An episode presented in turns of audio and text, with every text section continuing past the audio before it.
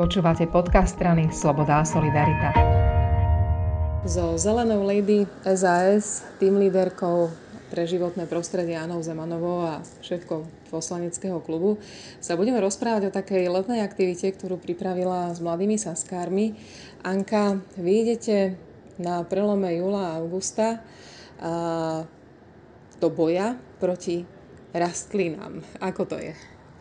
Áno, ideme do boja proti rastlinám, ale ktoré sú invázne.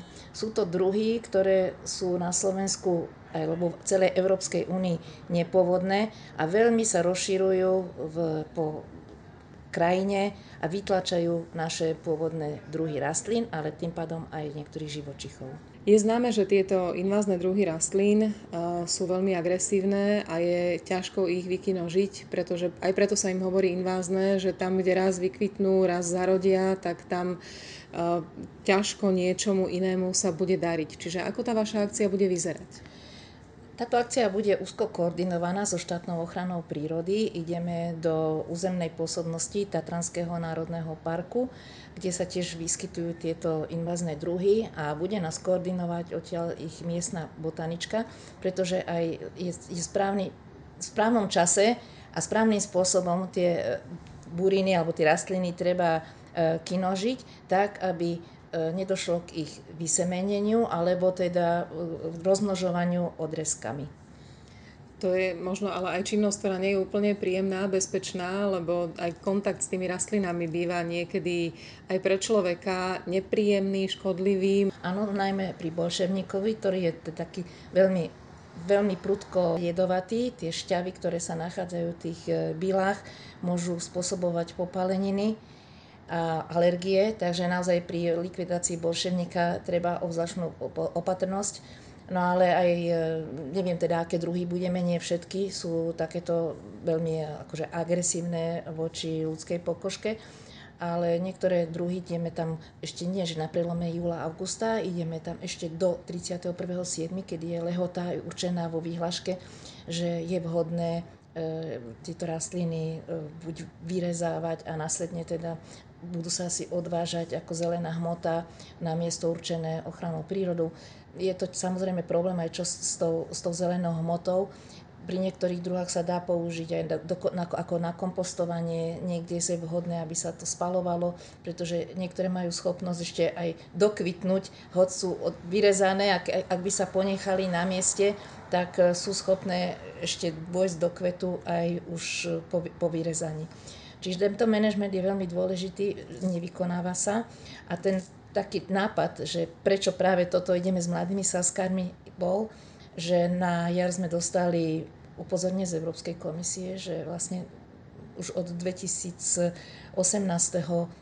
platí nový zákon, aj zoznam druhov, ktoré sú invázne, že sú prudko, že sa, sú povinní, že sme ich likvidovať a potom sú raz zoznam druhov, ktoré vlastne si vyžadujú osobitnú obozretnosť a sledovanie, že teda akým spôsobom sa títo rastliny budú e, nejakým spôsobom chovať v našej krajine.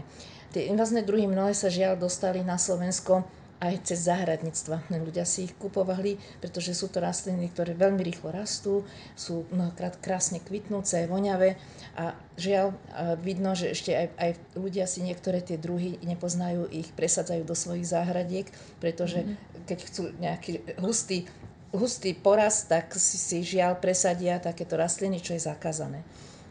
Um, No, rozšírenie takýchto invazných druhov ale môže znamenať pre naše národné parky alebo chránené územia až, až katastrofu. Presne tak. Samozrejme v národných parkoch alebo v tých chránených územiach, ktoré, e, kde rastú rôzne rastliny, ktoré sú viazané na nejaké to prírodné prostredie a pre, prerastú sa tam takéto invazné druhy, tak oni úplne zahubia e, tie pôvodné porasty a vlastne predmet ochrany v niektorých rezerváciách môže takýmto spôsobom zaniknúť. Ja by som ešte chcela povedať, že prečo práve s mladými saskármi sme sa pustili do takéhoto boja s takýmito uh, inváznými druhmi, je, že máme skupinu, ktoré ľudí mladých, ktorí sú veľmi ochotní, zaujíma ich životné prostredie a chcú byť prospešní. Majú rôzne aktivity, ako zbieranie odpadkov alebo aj vysadzanie stromčekov.